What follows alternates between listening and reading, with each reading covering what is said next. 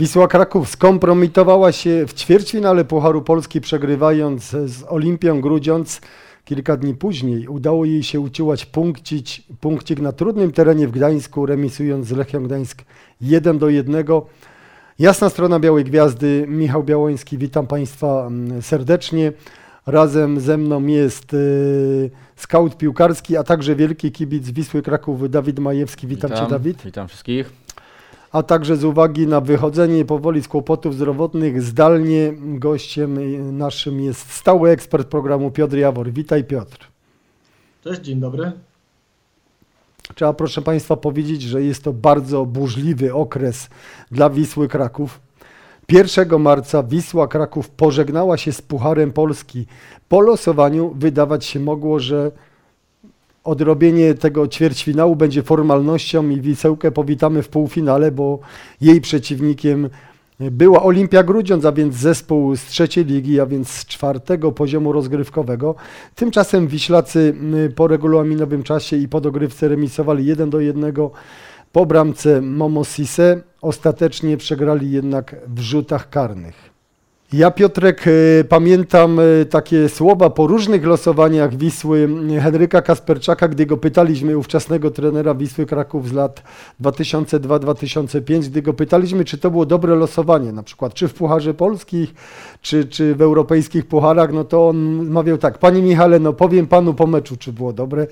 No i tutaj wydawać się mogło, że podobnie by mógł zareagować Jerzy Brzęczek, no bo jednak Blamarz jest to okropny, jedna z najczarniejszych kart w całej historii Wisły Kraków, bo pamiętamy, ja pamiętam osobiście na własnej skórze, doświadczyłem tego Ostrowca Świętokrzyskiego za czasów trenera Skowronka, gdy Wisła pojechała tam jako pierwszy akcent nowego sezonu, no i zlekceważyła, zlekceważyła tego przeciwnika przy skromnym prowadzeniu. Trener Skowronek zdjął kilku czołowych piłkarzy, trzecioligowiec odrobił straty i wygrał y, z Wisłą Kraków, a teraz jednak to była inna sytuacja. Wisła Kraków wiedziała, że jest w kryzysie i jedną, jedną z dróg do, do wyjścia z tegoż kryzysu miało być odrobienie po prostu takiego zadania domowego, najłatwiejszego, można powiedzieć, zerówki z pierwszej klasy, wrzucenie kilku bramek do siatki Olimpii Grudziądz, która, jest, która była jeszcze wtedy przed sezonem, no, która jest zespołem y, wprawdzie,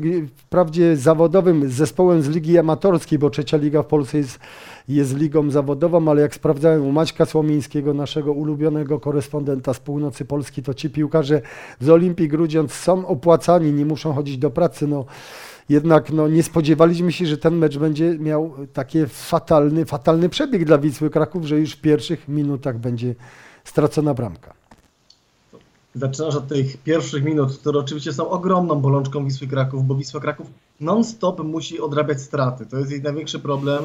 E, tak było w wcześniejszych meczach, tak jak było w późniejszych, ale mnie bardziej uderzyło to, co wydarzyło się jednak w końcówce meczu, bo ten mecz trwał 120 minut jednak przewagę e, taką fizyczną, biegową i nawet więcej sytuacji w samej końcówce miała drużyna z czwartego poziomu rozgrywek.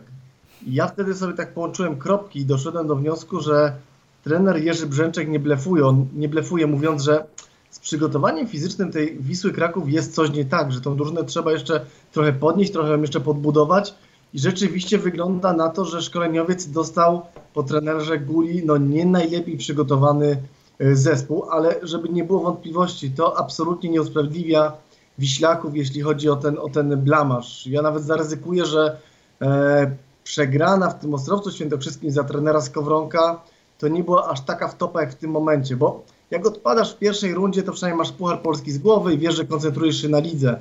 A tymczasem po pierwsze rozbudziłeś tutaj wielkie apetyty kibiców na to, że, że z wielką firmą spotkasz się w półfinale, a stamtąd jest już tylko krok na Stadion Narodowy. Na po drugie jednak cały czas z tyłu głowy miałeś ten Puchar Polski, liczyłeś, musiałeś dzielić trochę siły między Ekstraklasę a, a Puchar Polski, więc dla mnie pod tym względem no, no to być wtopa niewyobrażalna, ale szukając pozytywów, czym się pewnie potem gdzieś y, zajmiemy później, no ja mam wrażenie, że mogło się to okazać takim naprawdę konkretnym dzwonem, który obudził Wiślaków, co było widać w Gdańsku. Szanowni Państwo, w opisie do naszego, do naszego programu na YouTubie znajdziecie link do skrótu ze sportinteria.pl z tegoż meczu Wisły z Olimpią Grudziądz. Natomiast, y, no Dawid, no kto by nie był trenerem, bądźmy szczerzy, to w takim meczu, no to sami piłkarze powinni sobie poradzić z Olimpią Grudziądz, no bo to nie wiadomo, jakich by trener przeciwników nie wymyślał czarów taktycznych, no to przewaga jednak na, na każdej właściwie pozycji powinna być na tyle duża, że tu nie powinno być żadnych wymówek. Po prostu Wisła powinna To, to głowa przejść. u piłkarzy nie, nie, nie działa po prostu. To nie, no, nie, jest kwestia zlekceważenia, tylko te nogi nie, nie niosą e, piłkarzy. Głowa nie niesie. Mówię, trener Brzęczek starał się motywować zawodników profesjonalnych przed starciem przecioligowcem. No to, to też już było, no to, to się zapowiadało na taką klęskę, tak? No, motywować profesjonalistów, że no, to nie będzie łatwy mecz, musimy się... Musimy się skoncentrować, musimy ich przejść. No to, to już było, to było widać po prostu, że to idzie, idzie w kierunku katastrofy. No i, i pierwsza, trzecia minuta już po, pokazała, że w tej katastrofie jest y, coraz bliżej. No mówię, wyznaczanie też szkwarki do tak ważnego karnego, no to też kolejna. Go, gościu już głową pewnie jest gdzie indziej, nie, nie dojeżdża na żadne spotkanie od wielu miesięcy i no i być może można było to też, mówię, upchnąć to, tak? Wypchnąć to, przepchać to właśnie tymi nawet głupimi karnymi, tak? Ale na, nawet to się nie udało. To jest, jak mówię, tylko kwestia głowy jest u, u w szatni naprawdę. To poziom mentalności ich jest na mega niskim poziomie. Pamiętamy, że też Dorhugi miał sytuację, trafił y, w słupek, więc Wisła mogła spokojnie ten mecz wygrać. Natomiast zapraszamy Państwa do lajkowania naszego kanału, do y, przyciskania tego dzwoneczka. Y, Zapraszamy też oczywiście do dyskusji, do zadawania pytań, a teraz przejdziemy do analizy tych y, dwóch kluczowych momentów tego meczu pucharowego, a więc już właściwie pierwsza minuta, zobaczycie Państwo za chwilę grafikę, Y, Z tego momentu, w którym Wisła Kraków straciła bramkę, no to jest sytuacja po rzucie z autu, gdzie widzicie, że Dorhugi krył przeciwnika, to był Błażej Klimek, od strony pola, nie od strony bramki.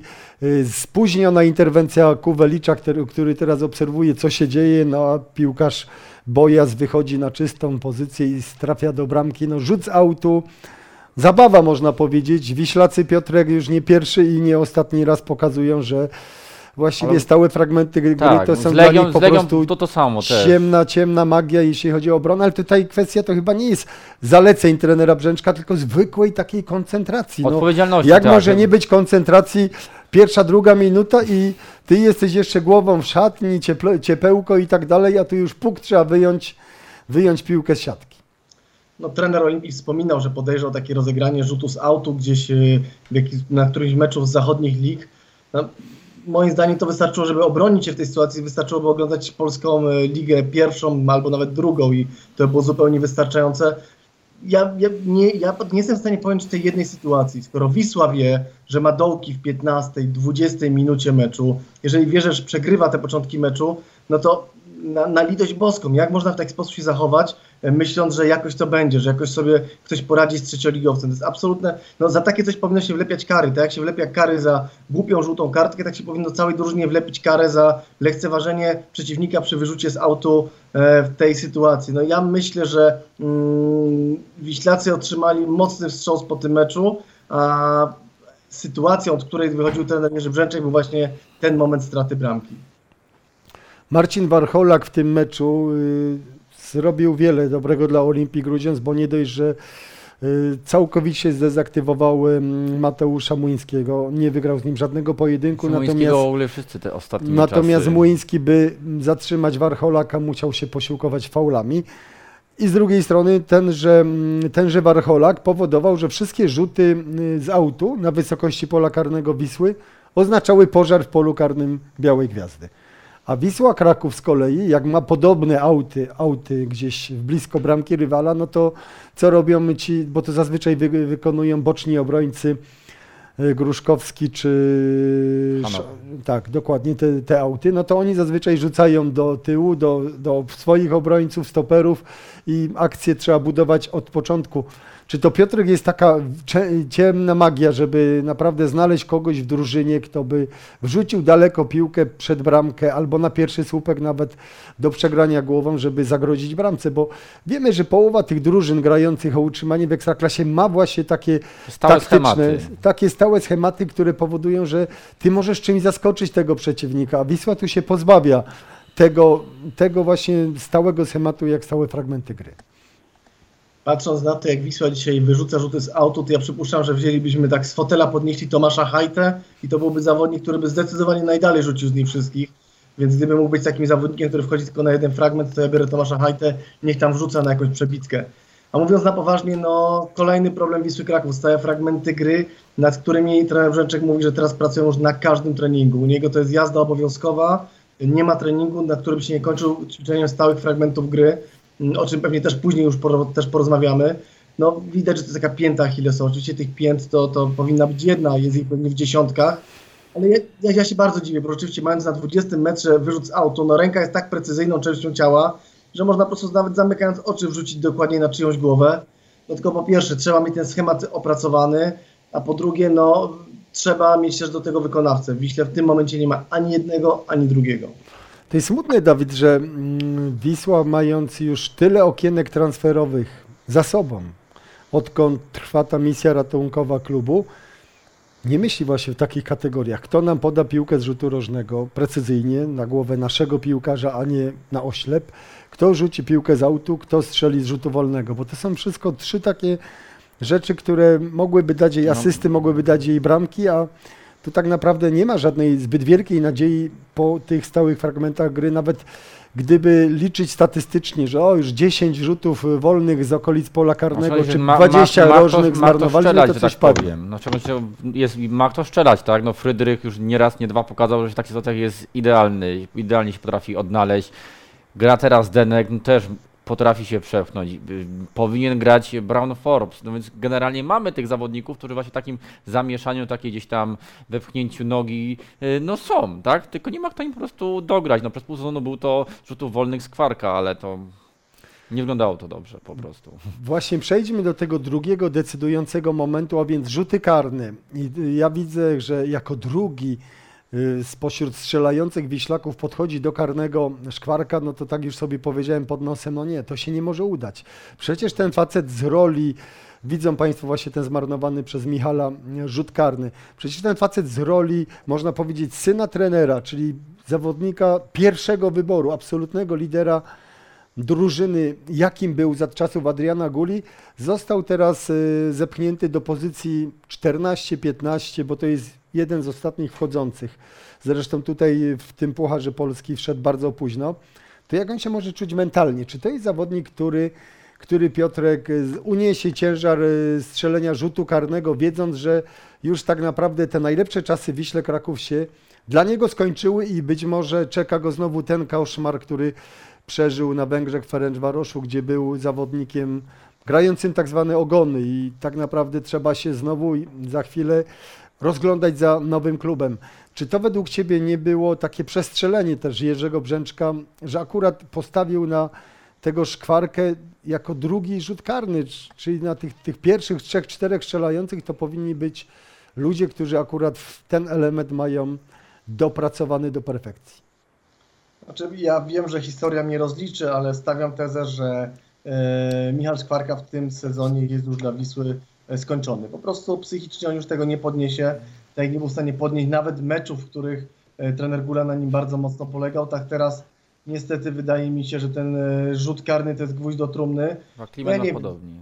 Może być tak, że trener Brzęczek zaryzykował, że, że dobra, przełam mi się tutaj, Michał, potrzebuje Ciebie, widziałem parę Twoich dobrych meczów, spróbuj, dasz radę.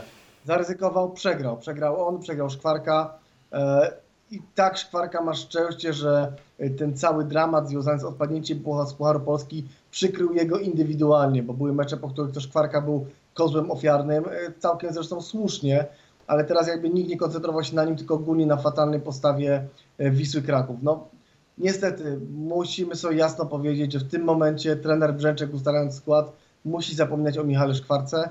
Ewentualnie, gdy będzie bardzo źle próbować go wprowadzać jako, jako zmiennika i liczyć na jakiś cud, na jakieś doskonałe zagranie, bo Szkwarka potrafi wymyślić coś ciekawego, co, było przykładem, był mecz, e, były derby Krakowa, kiedy to tak naprawdę on wypracował bramkę, więc niestety, ale e, trener Brzęczek postawił wszystko na jedną kartę, tylko że ta karta nie okazała się asem, ale dwójką. No i tak, proszę Państwa, Wisła Kraków pożegnała się z Pucharem Polski, mając y, w zasięgu ręki półfinał, a więc tak naprawdę było o dwa mecze od finału na Stadionie Narodowym. Y, Tymczasem musi teraz kontynuować tę zażartą walkę o pozostanie w Ekstraklasie. Na szczęście Wiślakom udało się w sposób zupełnie nieoczekiwany zapunktować w Gdańsku, gdzie przypomnijmy całkiem niedawno przegrał Lech Poznań, a więc jeden z faworytów do mistrzowskiego tytułu. Tylko pytanie, słuchajcie teraz, Dawid, na ile mm, w, tej, w tym remisie w Gdańsku, w tej poprawie gry, zwłaszcza w drugiej połowie, gdzie Wisła stwarzała zagrożenie, Zdenek Ondraszek miał dwie świetne sytuacje, na ile to jest trwała, trwała tendencja, ta poprawa, a na ile była to po prostu taka złość sportowa, próba zmazania chociażby części plamy po tej kompromitacji w Grudziądzu. Generalnie e, mecze nam z tymi słabeuszami nie wychodzą. To może czas się zacząć punktować jednak z tymi mocniejszymi. Pamiętajmy, jak się skończyła seria z y, tych 11 porażek na bardzo mocnej pogoni Szczecin, tak? Więc nie dramatyzowałbym, że mamy teraz bardzo ciężki terminarz. Może, może tu jest jakieś, jak, jak, jak, jakieś wyjście, po prostu zacznijmy z tym naprawdę. No tak mówię, przyjeżdża teraz Lech, tak? No to byłoby coś bardzo pozytywnego jednak tutaj znowu zapunktować z Lechem, więc no nie dramatyzowałbym, że mamy ciężki terminarz, no bo no nie ma łatwych terminarzów, tak? Jak już jesteśmy w strefie, Wisła jest w strefie spadkowej, więc tu bym brał jednak nadzieję, że że no to, to, o, nie, ma, nie ma nic do, do, do, do stracenia, tak? Trzeba punktować z tymi najlepszymi, pokazać się tak jak w Gdańsku, bo pewnie Lechia też myślała, a Wisła już jest jakby mentalnie gdzie indziej, bardziej przyjdzie łatwy meczyk, łatwe trzy punkty, a tu proszę, jednak Wisła pokazała tam pazur i ten punkt wyszarpała. Więc tu, tu bym jakąś na, nadzieję miał, że jednak ten terminarz może nam służyć, a bo to będą ciężcy przeciwnicy są po prostu. Wracając do stałych fragmentów gry, Tomasz Jaskółka przypomina, że z autów dobrze dogrywał Abramowicz, który miał asystę w Mielcu, do Piotrka Jowora Sebastian Wojdyła. Ma pytanie o Brown Forbes, ale do tego tu wrócimy w ostatniej części programu, gdy będziemy dokonywać sądu nad y, dyrektorem sportowym Tomaszem Pasiecznym, który został zwolniony z Wisły Kraków 4 marca i to jest jakby kolejny taki dramatyczny dramatyczny odcinek serialu, który tr- trwa w Wiśle Kraków tak naprawdę od y, końca y, ubiegłego roku.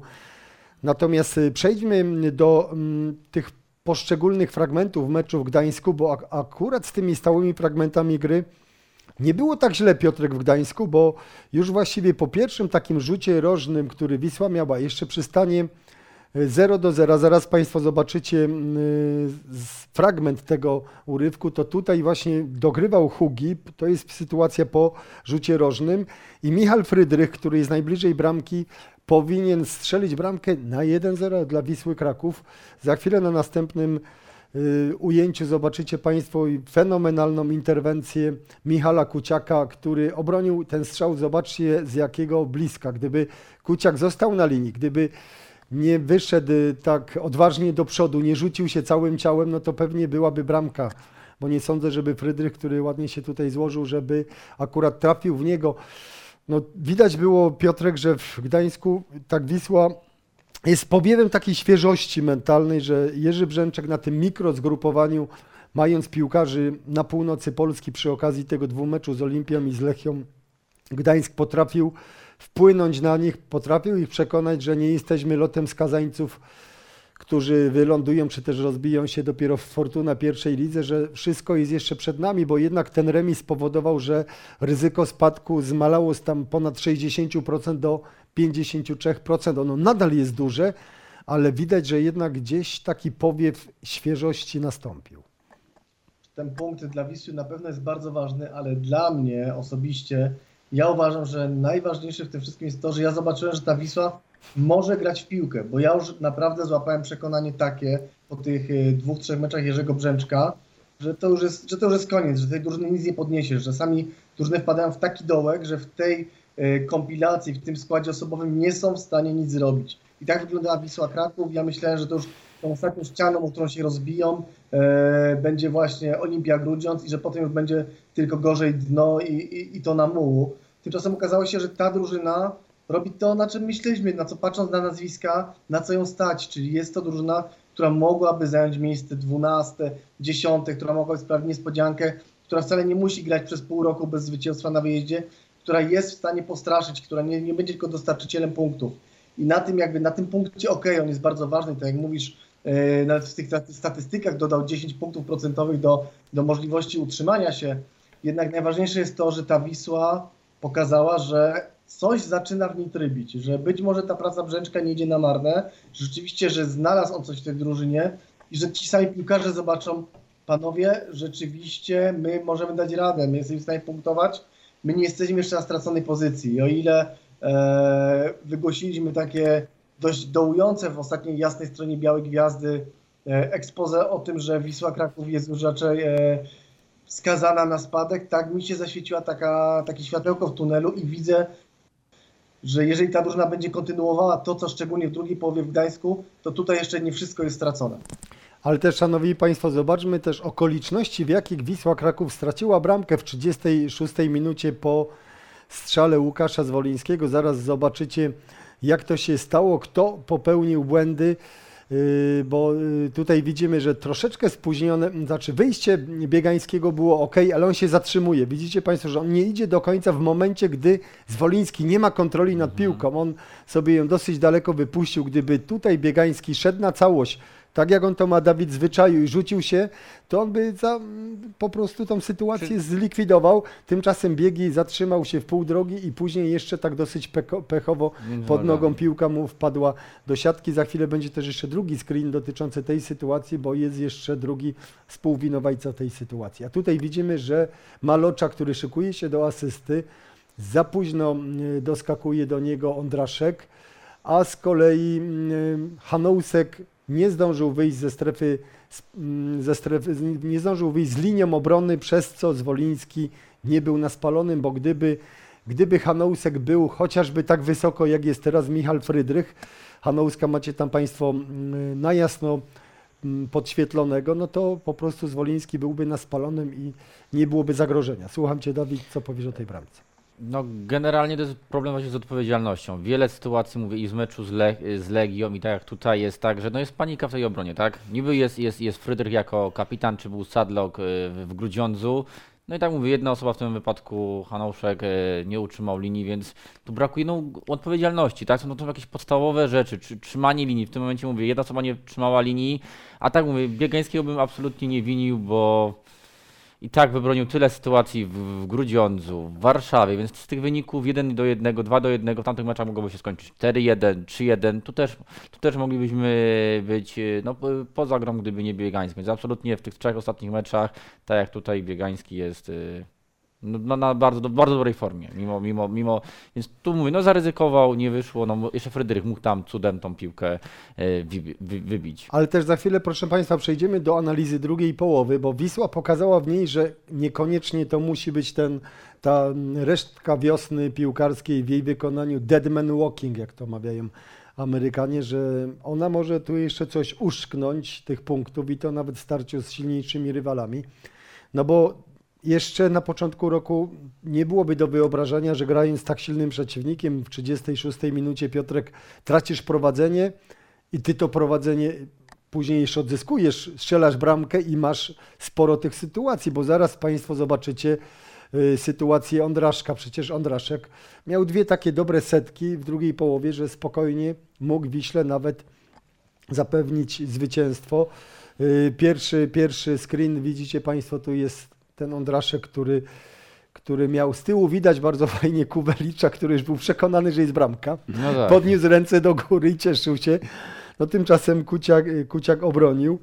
To jest nagroda po prostu y, za No. naj, najśmieszniejsze zachowanie w tym meczu wędruje dla Nikoli Kuwelicza. No Kuciak miał naprawdę, Piotrek trzeba powiedzieć, dzień konia w tym meczu, bo uchronił Lechię Gdańsk przed, powiedzmy to szczerze, porażką.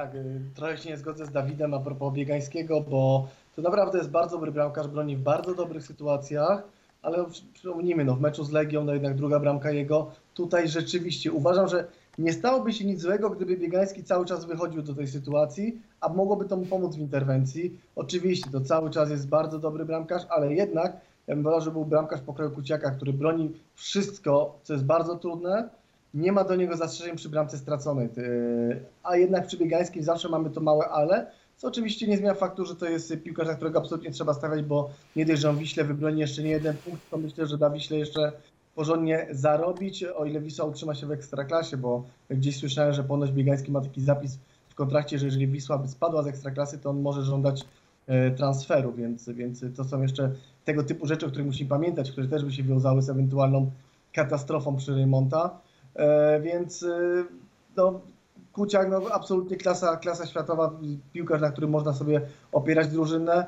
No, na szczęście pojawił się ktoś, kto, musiał przed nim skapitulować i e, jest to piłkarz, mówię o Tak, do tego dojdziemy, do tego dojdziemy, natomiast faktycznie masz rację, że piłka nożna to nie hokej, natomiast bramkarz też może podtrzymać zespół w bardzo dużym stopniu i pokazał to Kuciak, a nie pokazał tego wczoraj chociażby bramkarz Salzburga, który na te cztery bramki pierwsze to przynajmniej dwie miał na sumieniu i tak sobie pomyślałem, że gdyby w Salzburgu, czyli klubie gdzieś tam pięcio-dziesięciokrotnie bogatszy- bogatszym od Lechii Gdańsk zatrudnili Duszana Kuciaka, to by takiego rzezi, takiej rzezi niewiniątek wczoraj nie było. Natomiast y, wróćmy jeszcze do kolejnych setek Ondraszka, no bo to jest po bardzo dobrej akcji i dośrodkowaniu Hanouska. No strzał głową, bramkarz ruchomy, no wydawać się mogło, że no Kuciak nie ma szans, bo to główka była faktycznie obok niego, piłka szła, a tu widzicie Państwo, jak on zdołał Duszan Kuciak faktycznie sięgnąć y, piłkę, piłkę ręką. Y, W tle jeszcze Państwo widzicie po, pozdrowienia dla morderców i najeźdźców z Rosji, jakich y, pełno na polskich stadionach, które solidaryzują się z Ukrainą.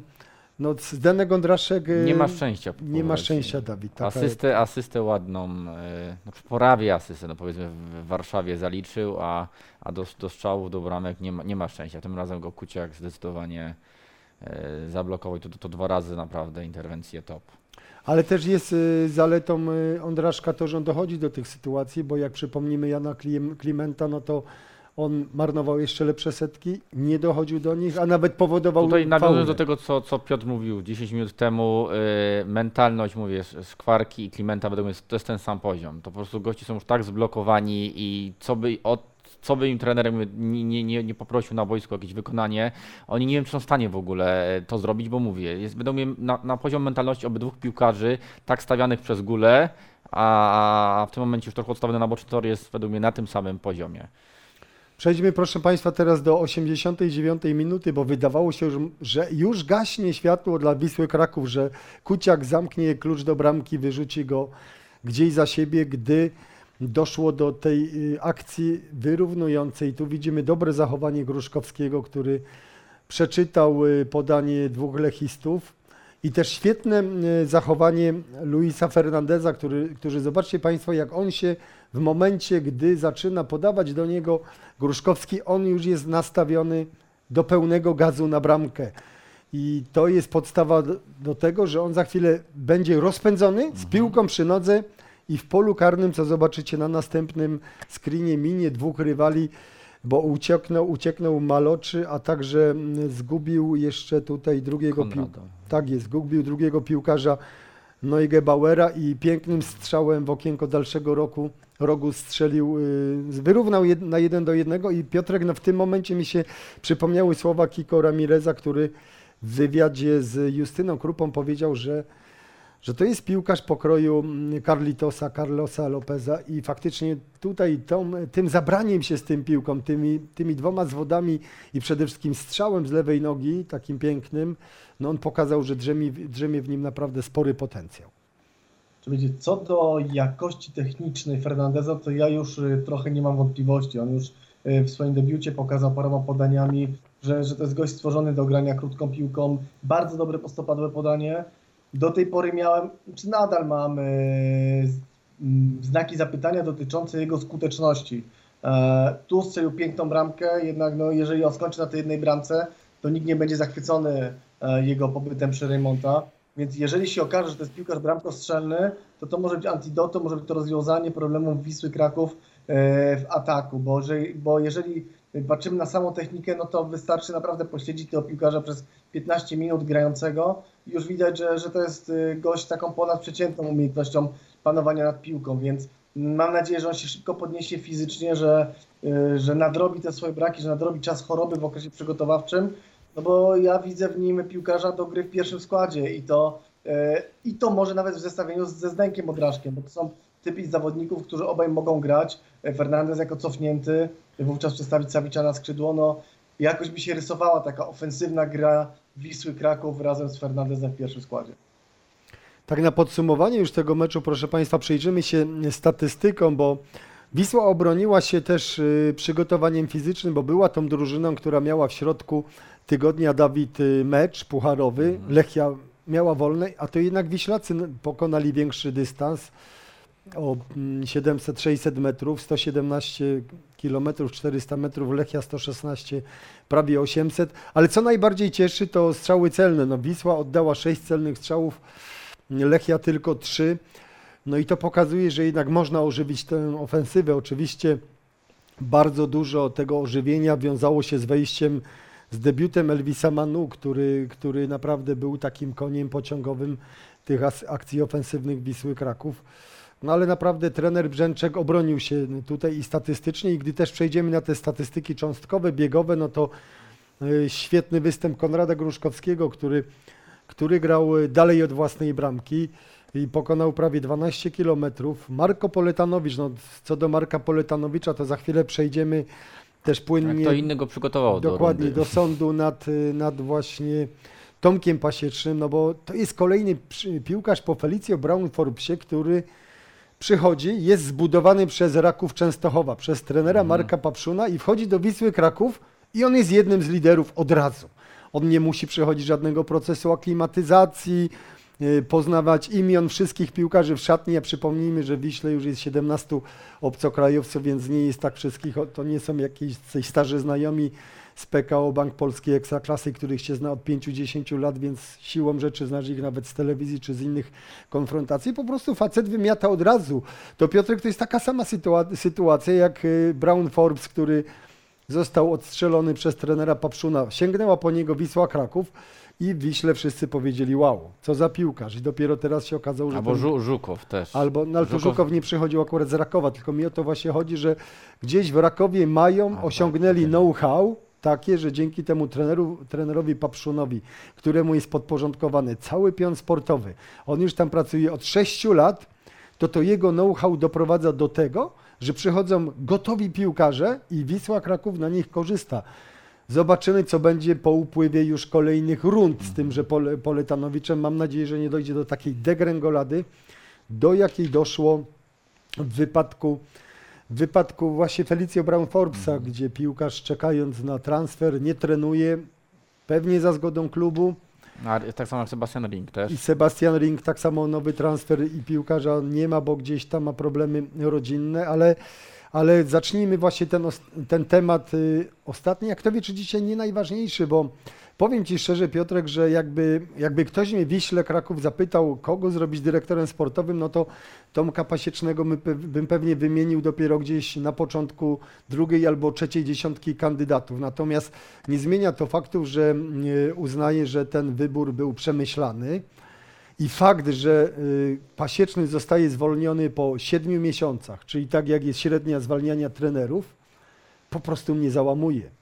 No bo jeżeli ty y, rozstrzeliwujesz dyrektora sportowego tak naprawdę po jego pierwszym okresie, tu widzicie Państwo Tomka Pasiecznego, po, po jego pierwszym okresie, za który można go rozliczać, a tak naprawdę no, czy jest już pora rozliczać tych piłkarzy po tych paru meczach wiosennych, no bo te transfery latem, no to większość z nich było już dokonanych, y, zanim on przyszedł, no bo Mhm. wiadomo było, że Młyński już jest przesądzony, że przychodzi, że Uryga już jest przesądzony, że przychodzi i tak dalej.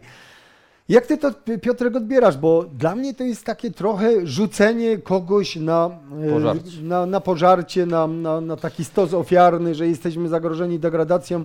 Musi być winny i rozstrzelany od razu. Tak trochę decyzja pokazująca, że nie wytrzymuję przy Rejmonta ciśnienia.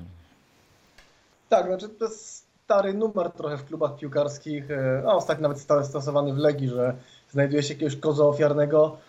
No wiecie, no, można by było znaleźć tego kozła razem z tego towarzystwa, które w tym momencie się e, szefuje Wiśle Kraków, ale nikt tego robił nie będzie. Jest postawiono na tego, który został jakby zaproszony do tańca, czyli na dyrektora pasiecznego. E, dla mnie raczej nie ma wątpliwości. No, ktoś musiał oberwać, oberwał Tomasz Pasieczny. E, czy słusznie, to jest drugie, druga kwestia. No mnie się wydaje, że tutaj rola Jerzego Brzęczka była nie, nie bez... e, Nie bez znaczenia. Tak, nie bez znaczenia, bo Tomasz Pasieczny, też to było trochę postawione na głowie. Tomasz Pasieczny był człowiekiem, który odpowiadał za projekt razem z Adrianem Gulą. Chociaż było to robione od tyłu, bo najpierw został wymyślony Adrian Gula, później wzięty dyrektor sportowy. A pamiętajmy, że w normalnie funkcjonujących zachodnich klubach jest dyrektor sportowy, który na lata układa strategię i ma wpływ na zatrudnianie tru- trenerów. A tu najpierw był zatrudniony trener, później dyrektor sportowy i jak wyleciał trener, to ktoś padł na pomysł, że jednak dyrektor sportowy też musi wylecieć, a nie budować pomysł na nową strategię. E, Wydaje mi się też, że jest to przygotowywanie e, trenera Brzęczka pod e, rolę tego stylu angielskiego, czyli będzie on sobie zarówno trenerem, jak i dyrektorem sportowym, mając do pomocy też, no było nie było, no Kubę Błaszczykowskiego, bo no Kuba wiemy, że jeszcze oficjalnie kariery nie zakończył, ale po pierwsze znajomości ma, już transfery zaczyna robić, tak jak sprowadzenie Momo Sise, E, I Kuba będzie miał coraz więcej do powiedzenia, jeżeli chodzi o kwestie sportowe związane z Wisłą Kraków. Będzie mu w tym pomagał człowiek, który, na, który jest jego bardzo zaufanym, może najbardziej zaufanym, Jerzy Brzęczek.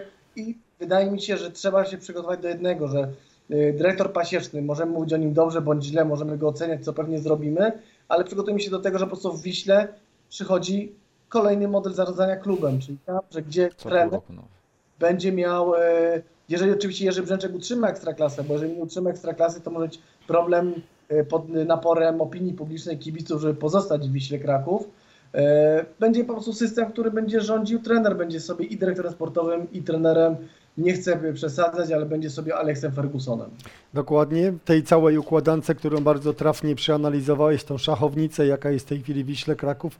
Nie można też zapominać o wiceprezesie Macieju Bałazińskim, który też w tym procesie decyzyjnym i w formalizowaniu transferów uczestniczy w sposób aktywny i ma sporo do powiedzenia. I też nie można zapominać o Arkadiuszu Głowackim, który jest szefem skautów i mm, osobą, z którą Kuba Błaszczykowski naprawdę liczy się w bardzo dużym stopniu, podobnie zresztą jak z Radkiem Soboleckim, który jest asystentem Jerzego Brzęczka. Natomiast, y, żeby przejść do y, takiego solidnego osądu, Dawid, nad y, Tomaszem Pasiecznym, którego znasz, którym się lubicie, weźmy, mm, podajmy te nazwiska tych zawodników, których Wisła zakontraktowała zimą, a także tych, którzy przyszli latem. Ale zacznijmy od tych najświeższych transferów. A więc mamy Marko Poletanowicz, 28 lat, pomocnik. Józef Kolej, mm, stoper. Tu można absolutnie powiedzieć, że to jest zawodnik, który jest na tu i teraz, sprawdza się mimo tego cały czas młodego wieku.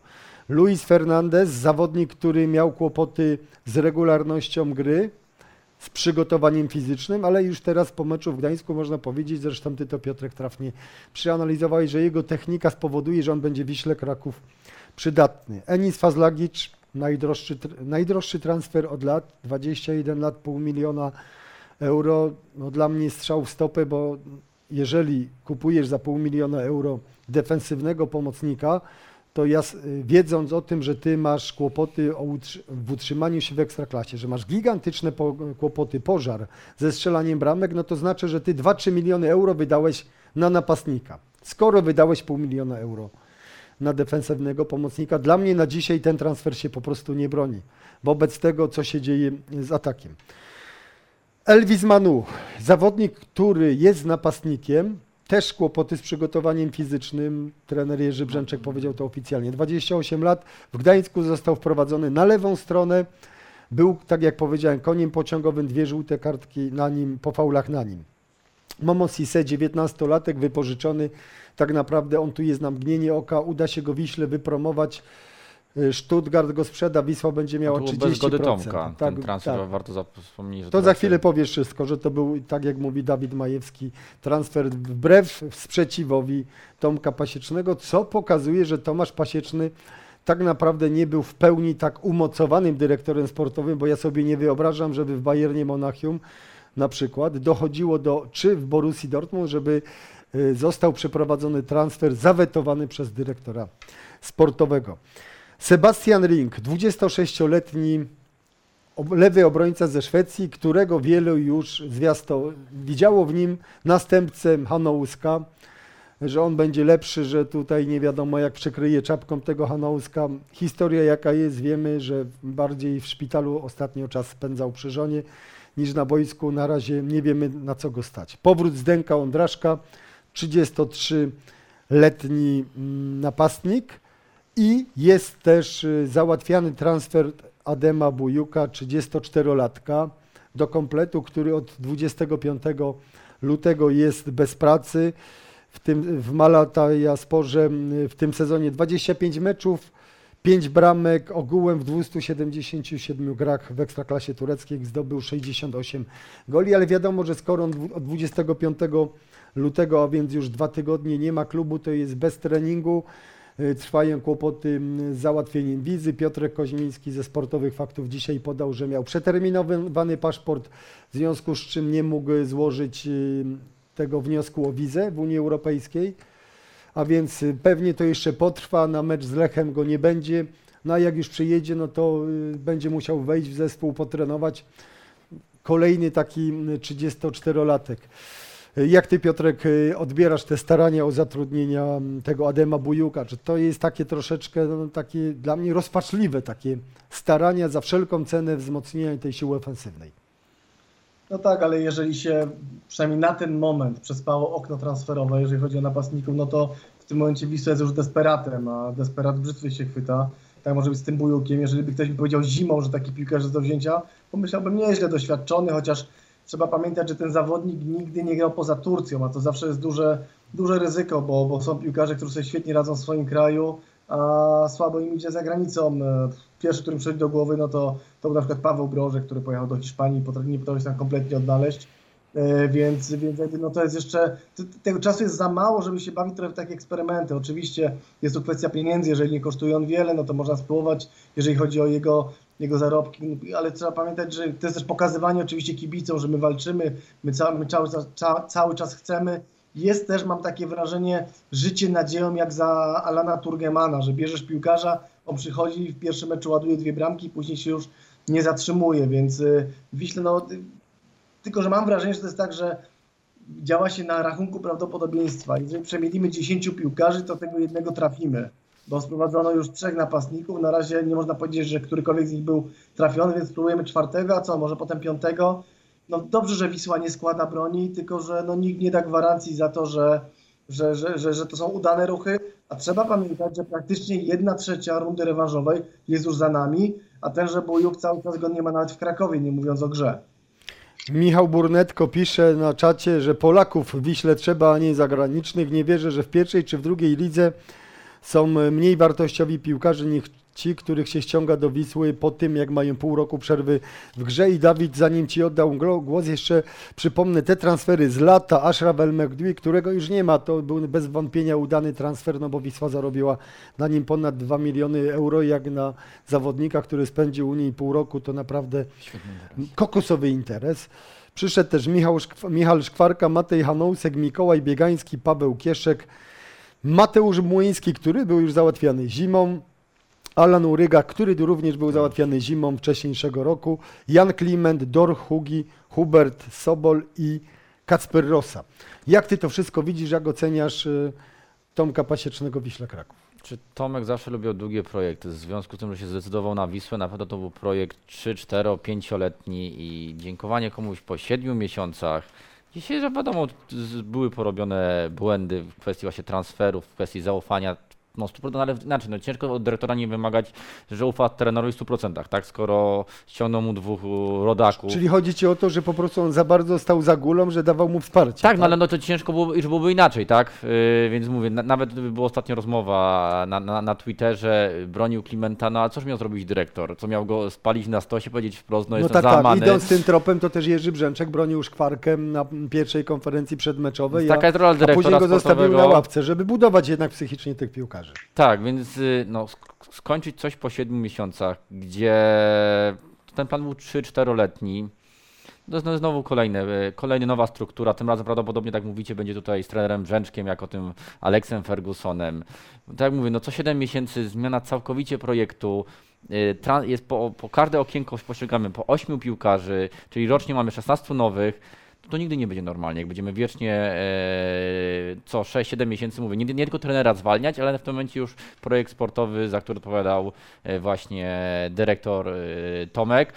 Co do, co do Guli, Tomek byłby zadowolony, że tak powiem, y, że był trener Gula, no bo dużo to, to, to był jakby rejon obserwacji, y, jak, się, jak pracował w Arsenalu, więc to jeden z plusów na pewno dla Tomka, jeśli, jeśli tu wchodził, to że rzeczywiście jest ten trener Góra, o którym miał dobre, dobre opinie, więc tu akurat wiem, że kolejność od- odwrócona jest, jak mówiłeś Piotr, że powinien być najpierw dyrektor, a potem trener, no ale tu powiedzmy to się w miarę wpajało, tak, Y, jeśli chodzi o, o podejście do piłki nożnej jednego i drugiego i tak mówię, najpierw nie ma trenera, potem nie ma dyrektora, no i znowu ratujemy ekstraklasę, tak? I to jest od trzech lat jest ten sam schemat, tak? To się niestety nic, nic absolutnie nie zmienia.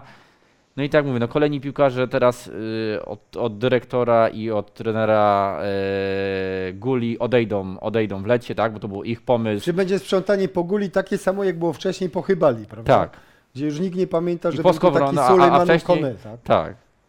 Dokładnie. Piotr Macheta pisze, narzekacie na transfery, jednocześnie bronicie Pasiecznego. Ten dyrektor to był statysta, nigdy nie wypowiedział się jednoznacznie.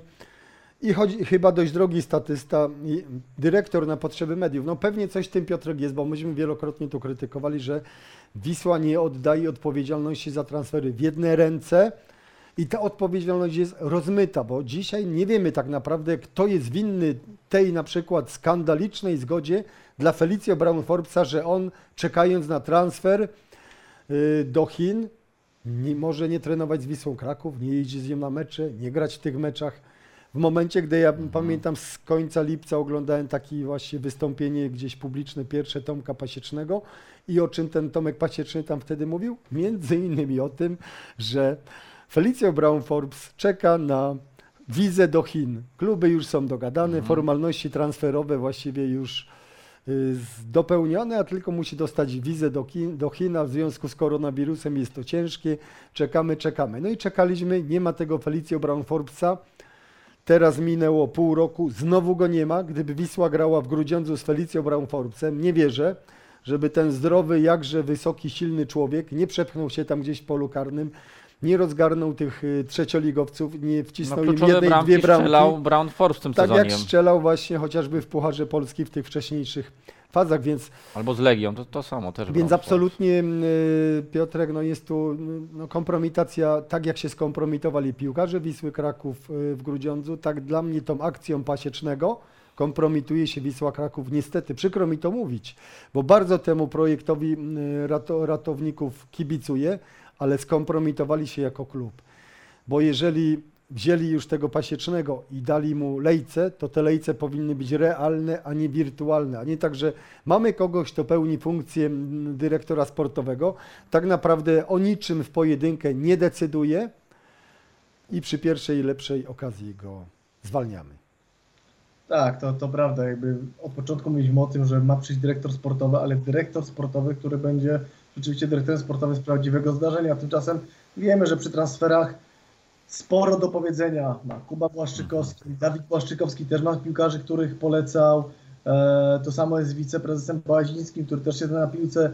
Jarosław Królewski też trochę w piłkę grał. No to się wszystko rozmywa, a każda z tych osób jest bardzo ważna w klubie, ponieważ e, albo włożyła do niego swoje pieniądze, albo albo po prostu jest na ważnym stanowisku. Dlatego ja naprawdę chyba już czekam na czasy, w których po prostu Jakub Błaszczykowski powie piłce nożnej dość, bo w tym momencie piłkarsko on nie, nie, no nie wnosi nic, no bo jest kontuzjowany. Ja wiem, że Kuba bardzo chce, ja mu kibicuję, e, ale przyjdzie kiedyś czas, kiedy on powie dość i będzie musiał sobie znaleźć miejsce w tym klubie, kiedy rzeczywiście będzie musiał mieć jakieś stanowisko. I liczę, że jego stanowiskiem będzie właśnie E, właśnie dyrektor sportowy e, i wówczas będziemy mieli człowieka, który jest w pełni za coś odpowiedzialny, którego wiemy, kto za co wy- wymaga. Może zrobić sobie Kuba Błaszczykowski komitet transferowy, jak kiedyś było w Lechu Poznań, e, ale przynajmniej będziemy mieli jasną i czystą strukturę, będziemy wiedzieli, kto za co odpowiada, bo tak to, to wiecie co, trochę było żenujące nawet spotkanie kibiców z Tomaszem Pasiecznym na Twitterze, kiedy Tomasz Pasieczny tak naprawdę mógłby postawić taki kościół, w którym on cały czas mówiłby, że wierzy, wierzy, wierzy, bo on mówił, że wierzy w utrzymanie, wierzy w, każdy, każde zagranie, w każdego piłkarza, wierzy w Klimenta, wierzy, że jak Kliment się przełamie, to będzie jeden z najlepszych piłkarzy w Ekstraklasie. No po prostu trochę aż źle się go słuchało, bo, bo był, po prostu taką twarzą, która musiała odpowiedzieć za, za wszystkie błędy, które zostały zrobione, między innymi też przez niego, ale musiał się tłumaczyć ze wszystkiego i nie mógł niczego skrytykować. naprawdę czas, y, żeby na tym miejscu był człowiek, o którym będziemy mówili, że nie tak jak mówi tam jeden z naszych oglądających, że, że to był człowiek za pieniądze i, i siedział i, i, i dostawał za to kasę. Nie, niech będzie ktoś, kto tak naprawdę bardziej tam swoje pieniądze wkłada. Niech to będzie, nie wiem, Kuba Błaszczykowski e, i żebyśmy mieli jasną po prostu strukturę funkcjonowania tego klubu. Króciutko Dawid Majewski, E, Watson. No skoro w, był w głowie pani Dawida Baczewskiego i Kuby, że kolejnym trenerem jest Jerzy Brzęczek, że Kuba w końcu będzie dyrektorem sportowym, to po co w lipcu dali 3, 4 czy 5-letni kontrakt Tomkowi? No przecież to, to się zapowiadało na taką tragedię, do jakiej doszło, tak? No to, no to skoro zatrudniamy dyrektora z prawdziwego zdarzenia, a szykujemy trenera Brzęczka, który chce mieć większą odpowiedzialność, no to to już w lipcu ktoś popełnił błąd, Czyli po tak? prostu nie przewidzieli tej katastrofy, zagrożenia degradacją. Kochani, na koniec. Niedziela 17.30. Przy Rejmonta zawita Lokomotywa Lech Poznań. Piotr Jawor, czy Wisła Kraków jest skazana na po- pożarkę, pożarcie w tym meczu? Wiemy, że ekipa Macieja Skorży jest podrażniona po tym, jak przegrała u siebie z Rakowem Częstochowa. Walka o Mistrzostwo Polski toczy się na noże. Tam jest jeden punkt między liderującą Pogonią, a wi- wiceliderem z Rakowa i trzecim Lechem Poznań. Jak widzisz ten mecz? Ja już mam dość męczarni piłkarzy Wisły, mam dość męczarni swoich podczas oglądania Wisły Kraków, dlatego liczę, że, to, że ten mecz Wisła zagra tak jak 45 minut drugie e, w Gdańsku, a wtedy nie stoi Wisła na straconej pozycji. Powiem więcej, jest w stanie nawet ograć Lecha Poznań, bo jeżeli coś ma się odwrócić, to powinno się to stać już w niedzielę, ponieważ już widzę, że jest zalążek, bo którego można budować i liczę, że teraz Wisła pójdzie za ciosem, bo jeżeli oberwie i to mocno, to to wszystko, co zostało wykonane w meczu z Lechią, ta nadzieja, którą wlano w serca, no po prostu pójdzie na nic. Ostatnie dwa zdania Dawid Majewski. Podobnie, jeśli mamy urywać punkty, to tylko w takich meczach, za, zacząć zdobywać punkty tylko w takich ciężkich meczach jak, jak z Lechem, te, żebyśmy zagrali tak jak w drugiej połowie z Lechią, więc 100% zgadzam się z Piotrem. Też mi nos podpowiada, że może być sensacja w tym meczu i Wisła może zapunktować. Proszę Państwa, to była jasna strona Białej Gwiazdy, w której dokonaliśmy sądu nad Tomaszem Pasiecznym, a także nad piłkarzami Wisły po porażce w Pucharze Polski z Olimpią Grudziądz i po remisie z Lechią Gdańsk. Mm, Dzisiaj gościłem Piotra Jawora tradycyjnie, Dziękuję. Dawida Majewskiego, skauta i kibica Wisły. Ja nazywam się Michał Białoński. Zapraszam we wtorek po meczu z Lechem Poznań. Będziemy analizować to spotkanie. Dziękuję bardzo, do usłyszenia, do zobaczenia.